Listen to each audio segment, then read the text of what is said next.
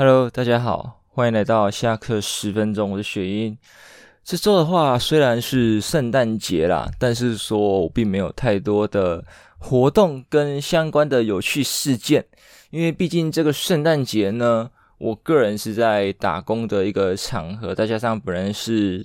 母胎单身至今，所以说也不有什么打工后到处去逛逛的行程。我就是打工后买个麦当劳就回家了，当了一次的快乐肥宅。那也非常开心的就是麦当劳就是有很多买一送一的活动嘛，相信大家应该知道吧，如果有在吃麦当劳的人应该知道说，这一次二十一到二十五号就是每天有一张买一送一的券。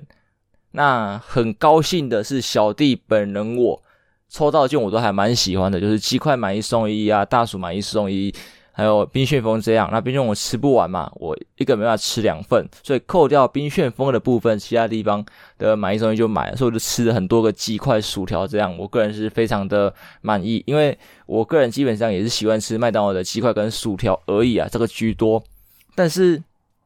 呃，一个很严重的缺点就是说，麦当劳薯条在之前的集数也跟大家提过嘛，就是它在冷掉的时候是非常的不好吃，但是我又不想在现场吃，毕竟那天很冷很冷，我想要在家里好好的享受这道美食，所以我就外带了。殊不知那天冷到说，我是去源嘛，去源应该是现炸弹，大家都知道吧，带回家它已经冷掉了，我就操，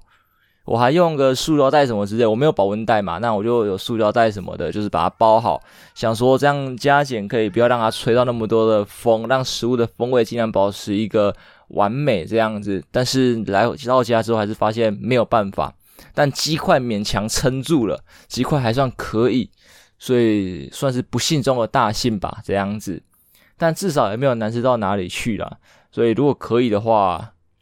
我不好欸，麦当劳可以改良那个配方吗？还是真的没有办法？或者是说我下次试试看保温袋或是其他的东西，说不定有一点机会之类的，看它能不能变得很好吃。当然、啊、可能跟各分店炸起来的呃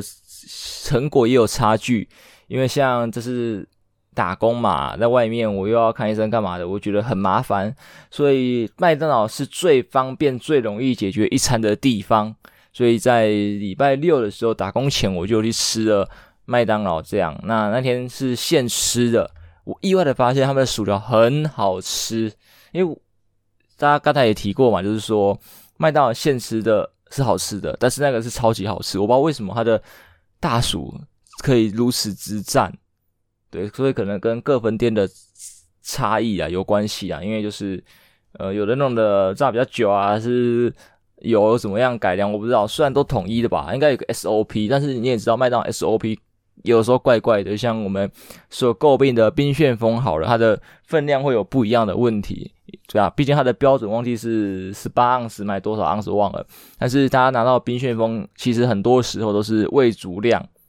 除了你是天选之人以外有可能会拿到过量，但大部分情况下是未足量，这是引人诟病的一点。那我这个也不是乱说啦，在 P P T 上面有人讨论过这件事情了，然后也是跟经理会啊干嘛之类的，我们不是奥克，是你当初在跟我们讲的时候就是说你要说这个标准，就是他把资料送给食食管署嘛，还哪里忘记，反正就是在送申请的时候，他们标准的冰旋风就是这个量，但是他们都没有达到。更甚者就是后来说，好像有些店因为环保杯的问题，然后每个人的大小是不一样的，那饮料可能会拿到不足量的情况，对，就很奇怪，你都不会拿过量，就是不足量。当然啦、啊。也有可能是说过量的那个人不会提，他默默的放在心里，所以就不会说，但是不足量的一定拿出来挨嘛，这个也有可能，所以我们就判定说好啦，几率一半一半好了，这个一半一半。那这个几率一半一半的情况下呢，就觉得很奇怪啊，因为麦当劳的 S O P 就是有那个容器嘛，对不对，就照容器装就不会有问题，那你说环保杯容器不一样它怎么算量？那很简单嘛，你就拿各拿一个纸杯，不同大小的纸杯当做公杯来用，对吧？有客人要用到呃环保杯的时候，你就先倒到纸杯，再从纸杯倒过去，就这样子，就这么简单。我觉得这很好处理啊。甚至我常常看到大部分的分店会有，就是说他们会有一个钢杯吧，还铁杯，不知道，就是装固定分量了，所以其实我每次拿分量大部分都是对的或是少的。我的少不是说他不少给我，是因为麦当劳的送的饮料就是甜心卡上面的那种是 一千 C C， 但是我的环保杯是九百而已，我没有买到一千那么大的，对，九百我觉得也很极限的啦，很极限，所以我没有办法，所以我硬是会少掉一百。当然我可能也可以傲一点，就是说你一百帮我用一个小杯子装，可是这样就没有意义了，他就拿一个纸杯了嘛，这样也怪怪的。但我想过一个点，就是说我可不可以准备一个小的环保杯来使用，对，就是我变成一大一小两杯分装，或者是说我九百加两百五十之类的，我觉得这是个很不错的组合，对吧？先装两百五十的，然后再把剩下的装到九百上面，我觉得这个很蛮棒的啦。就是如果我是买红茶之类的话，我两百五十那一杯说不定都可以放到隔天早上来当早餐的饮料来喝，我觉得是一个不错的选择，就不用一个晚上喝那么多的饮料。当然就是带两环保杯是有一点麻烦的啦，是有一点麻烦的，这个就看大家的取舍啦，但是这个是我个人有在考虑的情况，不然我每次都少那 一百 C C， 我觉得是蛮亏的，蛮亏的这样。好啦，不知道怎么聊麦当劳，主要这次也不是聊麦当劳，关于怎么聊过来的哦，圣诞节打工嘛，好，圣诞节就这个样子。然后我也以为说这个圣诞节啊，应该是蛮多人会出去游玩的日子，殊不知那天来到我打工地方的客人其实比平常还要多，这个平常应该是跟前几周的六日相比啊，有没有？诶，对啊，是比较多，因为跟六比起来其实明显多很多。理论上来说，我个人认为六会是最多人出来玩的日子，因为你在六出来玩比较没有顾虑，隔天是礼拜日的话，以周休二日的人来讲，他们日休息，所以六可以玩的比较无所顾忌。但是你日在玩的话，要是有什么意犹未尽的时候，你没办法加嘛，毕竟隔天要上班，你就会有所顾虑这样子，所以六玩会是比较舒服的。但是我不知道那天为什么日的游客非常的多，非常的多，我觉得很奇怪，大家不是应该去外地过圣诞节嘛，去新北耶诞城啊之类的，像台中，台中我就不知道哪里有，但是台北就新北耶诞城嘛，所以就是一个很好的一个去处，虽然对当地人来说不是那么的舒服，对，我朋友就有新北人，所以就在他住在耶诞城旁边，他们崩溃，对，这个网上应该大家看得到，就是住在耶诞城旁边的人其实都非常的崩溃，但是但是就这样子嘛，我也不能说没有办法，就是对他们好像没什么好，拿什么好处诶，我没有帮他们开脱什么，或者是帮他们去争取什么，只能说辛苦你们的，辛苦你们的。但我能说的就是，我至少没有给他们造成困扰过，对吧？母胎单身至今，所以我耶诞城是没有去过的，在之前的集数也是有提到这个问题啦。那在打工那几天呢？我有注意到一个很有趣的现象，之前也有啦，之前也有，只是在这一天就是更加的明显，跟做了一个整合。其实我发现说，小朋友的时代跟我们不一样了，就是呃，我那款游戏其实十年前的游戏，但它主用键盘来玩，当然还有手机版的嘛，那键盘跟手机不一样，所以对于小朋友来操作的话，就会有一点落差，毕竟他们可能手机摸习惯，所以摸键盘不习惯。当然有些还是可以，那可以的大部分的是家里本来就有在玩电脑游戏的，所以他们比较有办法快速的上手，那都是平板跟手机为主的小朋友呢，他们就没办法快速的上手那款游戏，就会变得很卡。当然我也觉得说这游戏没有什么好卡，因为它的指法我觉得非常的简单，你基本上一根手指头只要按住，是不是有人开始在猜什么游戏的？好，对，就是对，我们知道就好，猜到就好，不要说，对，就是我觉得并没有如此之困难啊，但是还是很多小朋友有很多的障碍这个样子，那这个我也没有办法，我也没有办法。再就是说还观察一个现象，就是我竟然发现有少数的父母是同意孩子玩游戏的，因为大部分这种情况下，你在路边看到电脑什么的，你爸妈不太有机会让你说啊你去玩干嘛之类，或者是说啊，真的路过在等东西，随便哦，你去玩个几分钟没差这样子，但是一直玩或者说很支持你去玩的非，那是非常的少。在前几周我发现说有一个妈妈，就是我们那边有办一个小竞赛嘛，然后他妈看到之后就，他妈，对，他妈看到之后就说，诶，你可以参加，可以比啊，可以干嘛？所以他妈是很兴奋，很鼓励他孩子来比，然后他孩子也很有兴趣这样子，连这游戏他可能知道，他玩的也不错啊，但是那天高手太多了，他惨遭滑铁卢，这个真的没有办法，非常抱歉。对，但是我看到这个情况之后，我非常的惊讶，竟然真的会有妈妈支持，当然也有可能时代的转变啊。毕竟早在十年前，我们虽然有什么虫王啊之类的人出现，但是当时的电竞环境并不这么的热络，再加上台湾的电竞环境根本讨不到什么钱，包含现在也是，虽然有起来了一点在前几年，但是现在又开始下降。我觉得啦，毕竟呃，台湾这个国家都是以名气为主，就是你要出国拿到一些名次啊，然后就有人去蹭你，然后就慢慢的起来，就有一些赞助跟资源。但是如果一直没有拿到名次或是怎么样的话，就会资源比较少。在电竞这块也是，毕竟台湾的电竞实力在全世界来说算是比较低的。虽然你们看可能豹哥啊拿过世界冠军，还是谁拿过世界冠军等等，但是相比其他国家来说，我们拿的算少吧，我觉得算少啊。就算你觉得是多好了，我也觉得没有办法，因为就那一个两个起来之后就没了，不像其他国家其实很多都有可以出国，对，这样拿不到一个很强的名次，但是进个四强八强还是没有问题的，所以可能就比较愿意去赞助吧。当然最主要的可能也是观众基数的理由吧，毕竟台湾的电竞你看一个 L C S 下面什么 P C S 的嘛，呃，观众数可能就几千而已，那到底要投多少的广告费用在这些队伍上面呢？他们才回得了本，对不对？那你看欧美那一些，他们光美美洲的例行赛可能就是几十万人几百万人在看的，所以厂商当然比较愿意赞助在那些选手上面，而台湾的就比较没有办法，除非台湾的打得跟 Faker 一样好，对，有这种实力之后，每一次台湾队出去都可以一定四强一定冠亚这样子，那台湾的 P C S 也变得很多人看，因为像我记得是中国嘛还哪里，就是有中英双语双语台这样子，当然有可能他们人多，他们就可以搞这种事情，他们也没有，对，他们有实力啊，有一点啊，对，有一点实力还是有，所以台湾也可以嘛，就是中韩啊，或是中英双语台，对不对？也有，也可以造成这样的结果，当然就是没有嘛，没有嘛，所以可所以就他们比较少的资源呐、啊。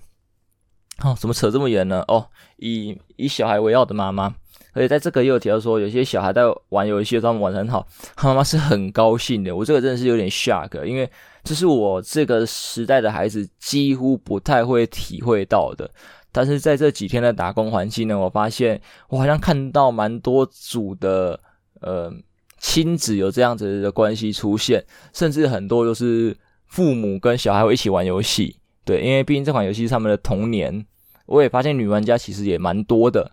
对，蛮多的。可能啊，我这边的同温层比较少，因为我一直觉得啊，我朋友，不是我朋友，应该说网络上的其他人，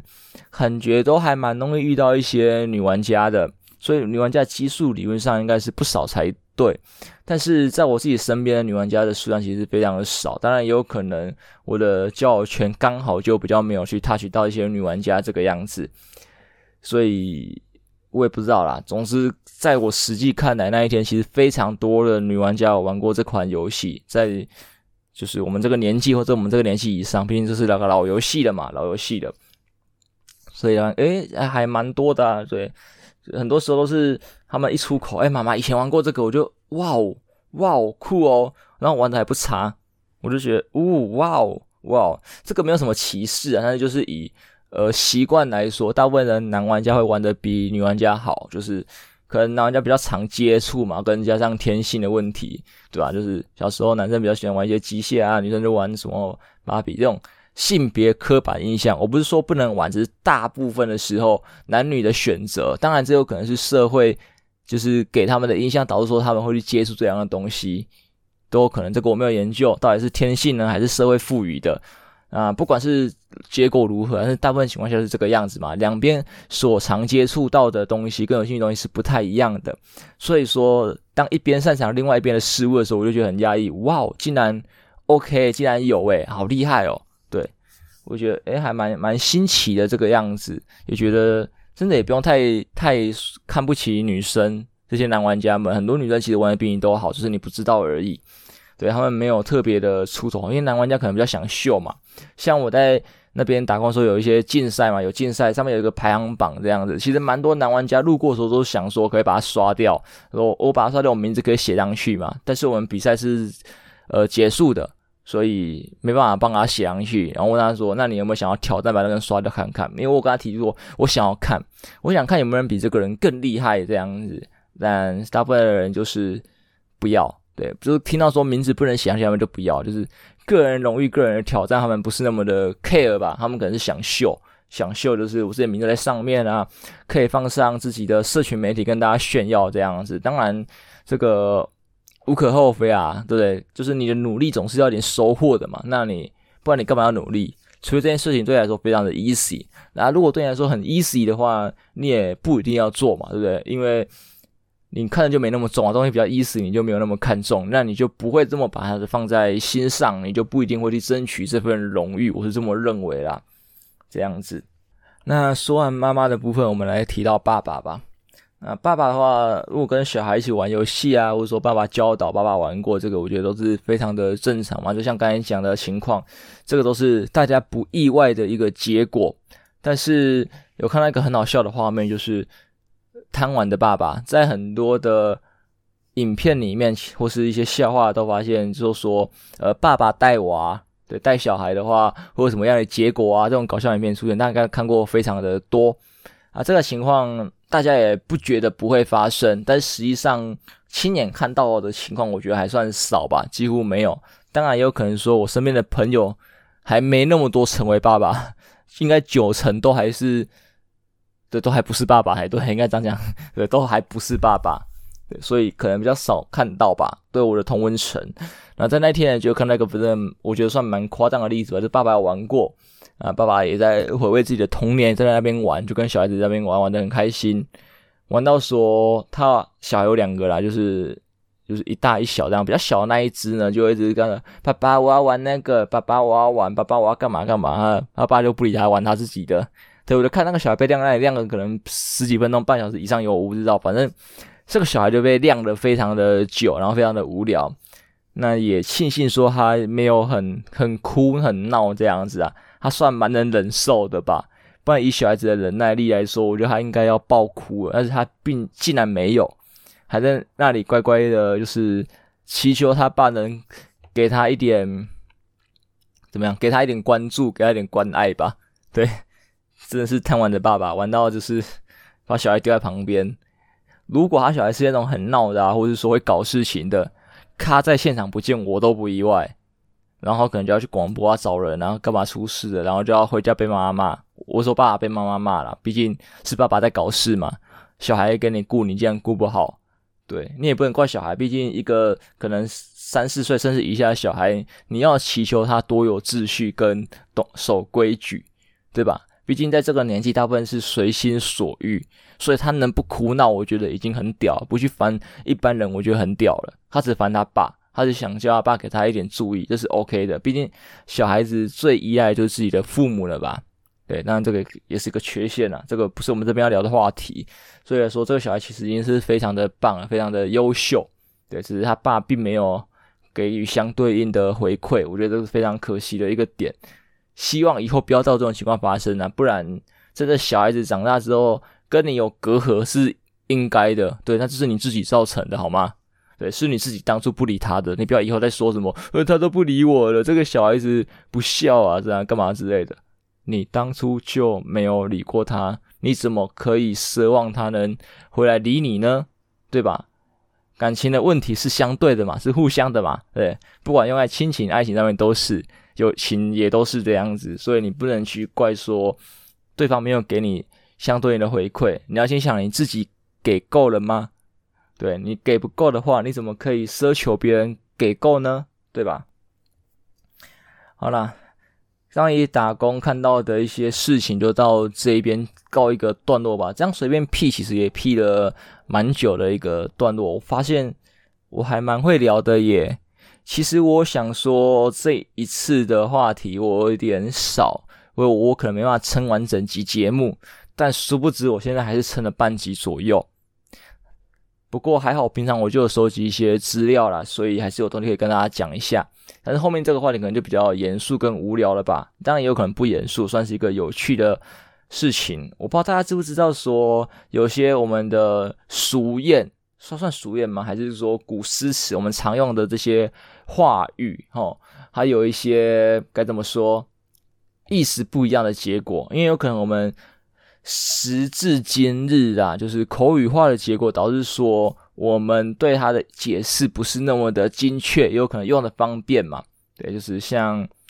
呃比较现代一点要怎么讲哦，这个价格很香很甜，那香跟甜本来就不是在指价格这些东西上面的一个形容词，对吧？那用到现在，它就是赋予了它这个东西价格廉价、实惠、便宜，这个东西很棒的一个意思上去。在以前的句子可能有这样的结果。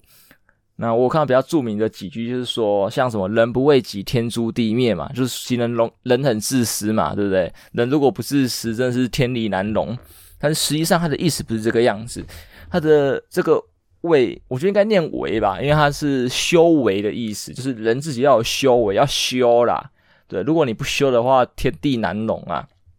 就是这个样子，它是它是这个意思啊，所以不是说什么人要自人会自私啊，干嘛没有，它是你自己要修养品德好吗？如果你不修养，对不对？天理难容是这个样子，是在说你自己啊，对，不是拿来骂人的啊。对，是在要求自己的。还有说什么女子无才便是德嘛，大家都拿这个来来就是贬低女孩子，对，就是说你们就应该守三从四德啊，不要读书啊，不要干嘛再拿来压榨。对，但这可能就资讯落差嘛，对不对？你读过书你知道，然后你故意扭曲意思，然后来贬低女性，让他们听久也认为是这个意思，但其实不是的。这些才可能指才华，德是品德。对，你没有才华的话，你也要品德嘛。那品德是优于才华的之类的，就是你要修一些德性啊，修一些东西啊。纵使你才华再怎么好，如果你没有一些品德来相佐的话，你这个人也是枉然。对，讲严重点是这样啊，这不不限定在女生身上，对，可能当时的时代背景是这个样子，但是就是说，呃，其实意思跟我们原本讲的不一样，基本上是告诫自己、警惕自己的话语，但是到后来就变成说我们在情勒吗？还是说在贬低他人的语言这个样子，我觉得是非常的可惜啦。当然你要口语上用我觉得是没有问题，但是我希望的是说大家还是知道他原来的意思。你这个在我们的中文课、我们的国语课程上面是其实没有什么学到的，当然也有可能我睡着吧，我不知道，但是我记得我的中文课其实还蛮常都在线的，我都有好好的听着，我是没有听到相关的，也有可能我忘记了，就是在这么久的记忆中，因为有时候有些东西在早期你没有兴趣，但后来才有的嘛之类的，所以可能老师曾经跟我说过，但是我遗忘了，直到现在才被提起，我才跟大家说这个东西。这样我觉得大家可以多注意一下，就是可以这样用。我是觉得语言嘛，对不对？就是要方便使用，所以有众多用法都是没有问题的。但是说，它原本的意思你还是要知道，你要分清楚说你现在用的是这个时代方便使用的结果，还是说你在用之前的意思，这样子。总不能说人家在写一篇文章啊，就是刚才讲要警惕自己要干嘛之类的啊，然后他就里面插了一句人不为己天诛地灭，你觉得他在攻杀小，对不对？为什么你的文章突然插一句人人自私什么的？没有没有没有，他就在讲修为，要修自己，要干嘛之类的。他的文章的主旨，他的大意是这个样子，而不是讲求自私那些的问题，对，你不能这么的，呃，才疏学浅，还是突然觉得自己的成语词汇有点少，你不能的这么的，算了，随便，反正就是你不能这么的没有见识啊，没有知识，对不对？人家明明比你有才，你好像讲人家是智障，没有，其实智障是你，好吗？是你书读的少啊，不是人家读的少啊，他懂的意思比你还多啊，对啊，我觉得这个是大家去注意一下吧，去注意一下。我以为我这个话题可以撑很久诶，殊不知好像没有。不过没有关系啊，相关的其实还是有一个可以提。那讲到就是刚才讲的古古语、古时候嘛，那就要提一个嘛，神神佛的相关问题。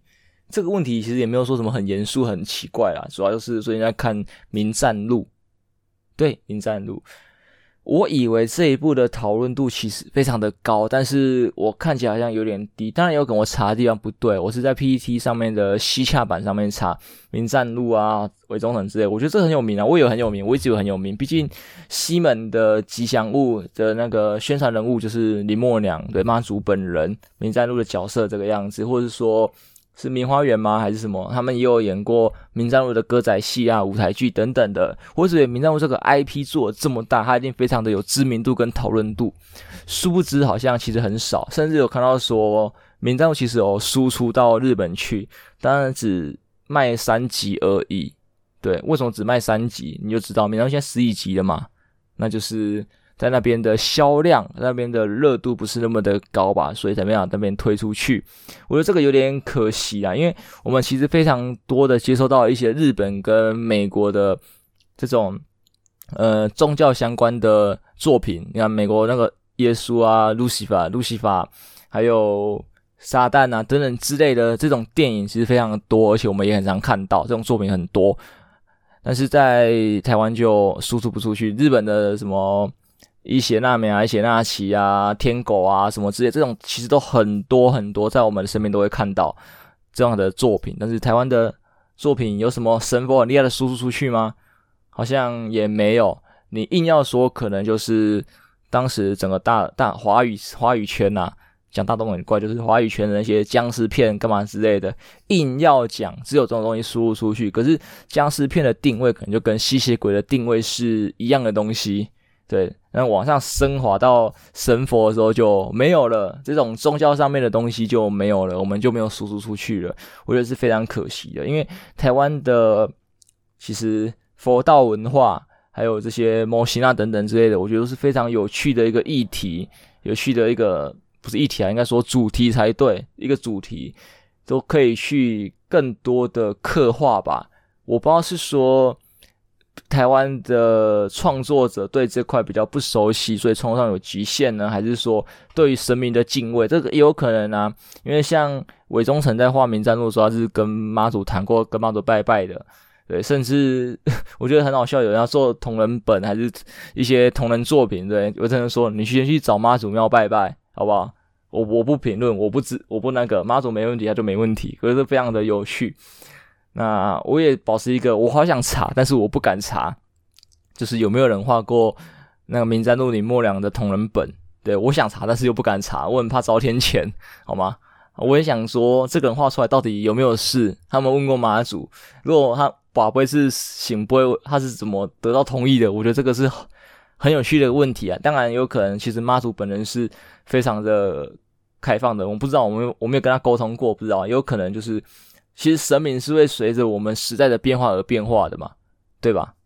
呃，你把想把神明想成那一些长生不老的人好了，电影那些长生不老的人都会随着时代变化而有所进化，他们会接受这些新的事物嘛。对，如果他们不能接受这些变化的话，他们没办法融入，就会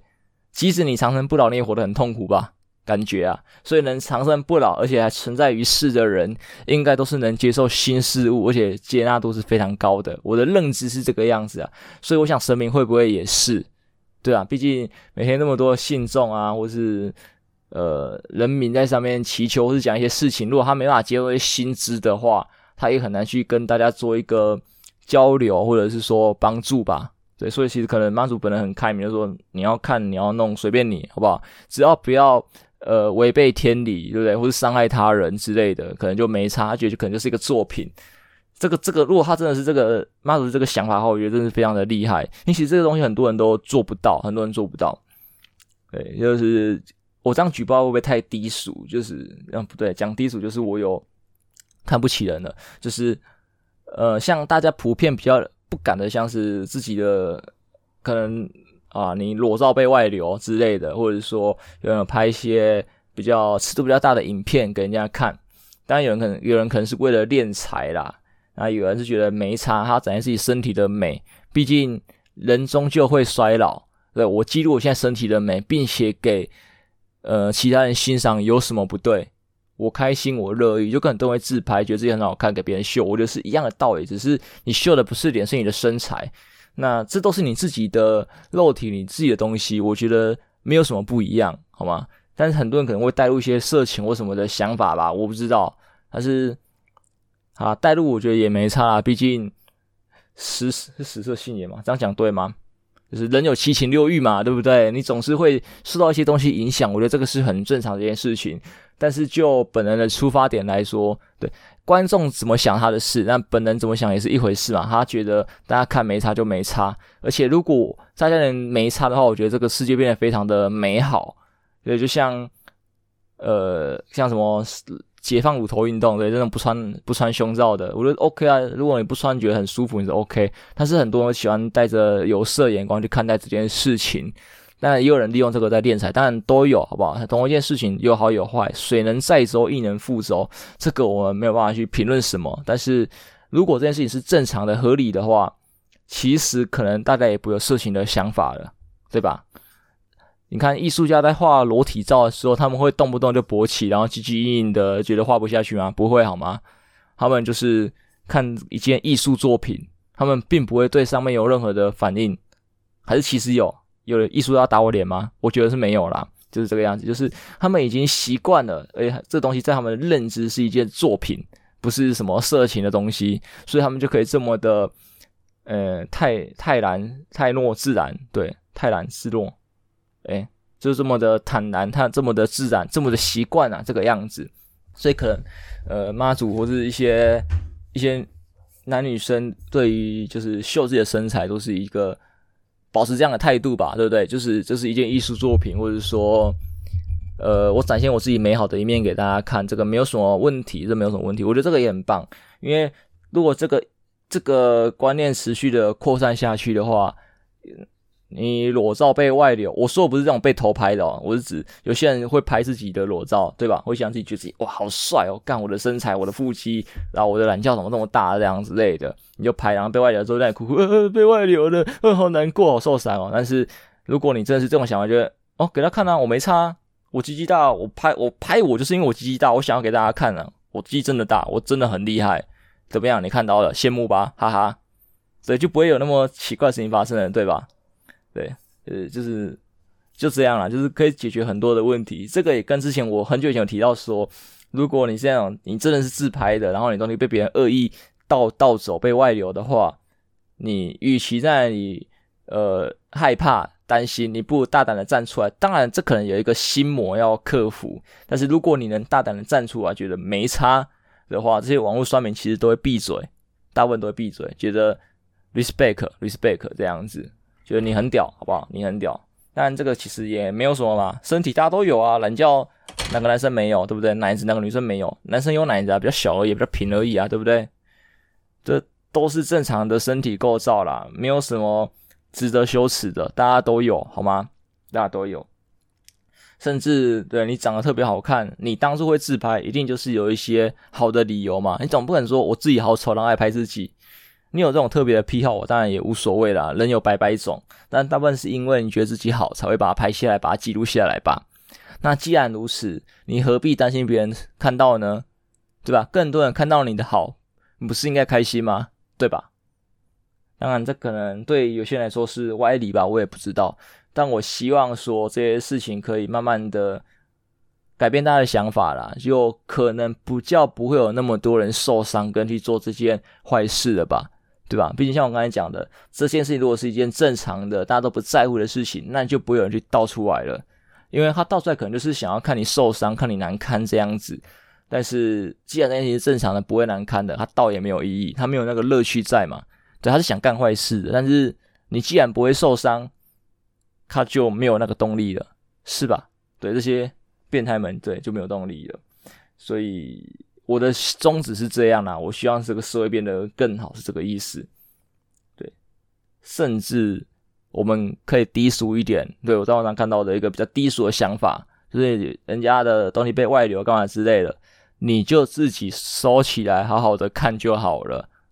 对吧？就是基于色情的呃思想的话，就是好好自己看，你不要拿去到处宣传。不要去私讯当事人说，哎、欸，你的东西干嘛之类的。当然，如果你是要提醒他说，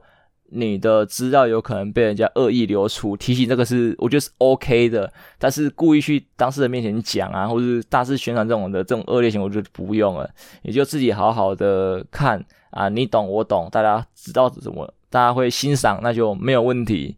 对吧、啊？就是其实你看，在当事人不知道的情况下，可能受伤不会那么大，毕竟。我不知道算不算歪理耶，就是这些伤痛是你知道了你才会受伤嘛。如果你不知道的话，以一个素人来说，你是一个 nobody， 没人知道你，你好像不会受什么很严重的伤，因为他在天边指指点点好了啦，你也听不到，你也不知道，那你要受什么伤？你的生活还是照常的过。但是艺人可能就不一样了啦。对，那就素人来说，我刚才讲素人来说，如果这种情况，对吧？一般拿到你不雅照的人或者影片的人就自己欣赏，那也没事嘛，对，就是这件事情就是两边不相干不交集，所以就就这个样子，就很平淡下去，然后大家都有好处吗？对欣赏人来说可能有好处啊，他看到一部美好的东西，那对被流出的人好处就是说他没有被这些坏事给影响心情跟生活，对。我觉得这个虽然是虽然还是不好，但是说这已经是最低的标准了。以这件事情正在发生的当下，这个是最低的标准。对啊，你不能阻止外流的这件事情发生，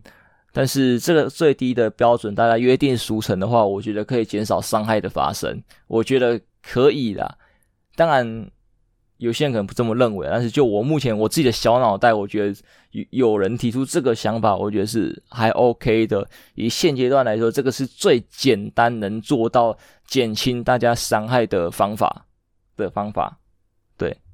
当然最棒可能还是阻止人家去外流吧，因为有些人可能就只是想自己留着一个纪念而已，没有想给别人看。对，我刚才讲的那些什么欣赏自己身体啦，可能对我现在都是屁话。对，就是想自己留着而已，我没有要跟你欣赏的意思，所以你不要这样子去拿我的东西，对啊，你没有经过我的同意就把我东西拿给别人看，这个也是很不礼貌的一个行为啊，所以就最好是不要发生外流啦，对，最好的正常都是本人自己发出来的会比较好，对吧？本人发就是你同意的嘛，对，你自己发出来的，但你哭哭啼啼就感觉很怪，好吗？很怪。对，你自己就没过自己那一关，然后你还给大家看，为什么要自己捅自己一刀？很怪。虽然人可能是很常做这种事情的生物啦。好啦，总之这集就到这边吧。下礼拜跨年，希望有更多有趣的事情跟大家分享。我希望看到很多人醉倒，对，我最喜欢看人家喝醉了，因为每个人在喝醉的时候的行为反差，我觉得是很棒的。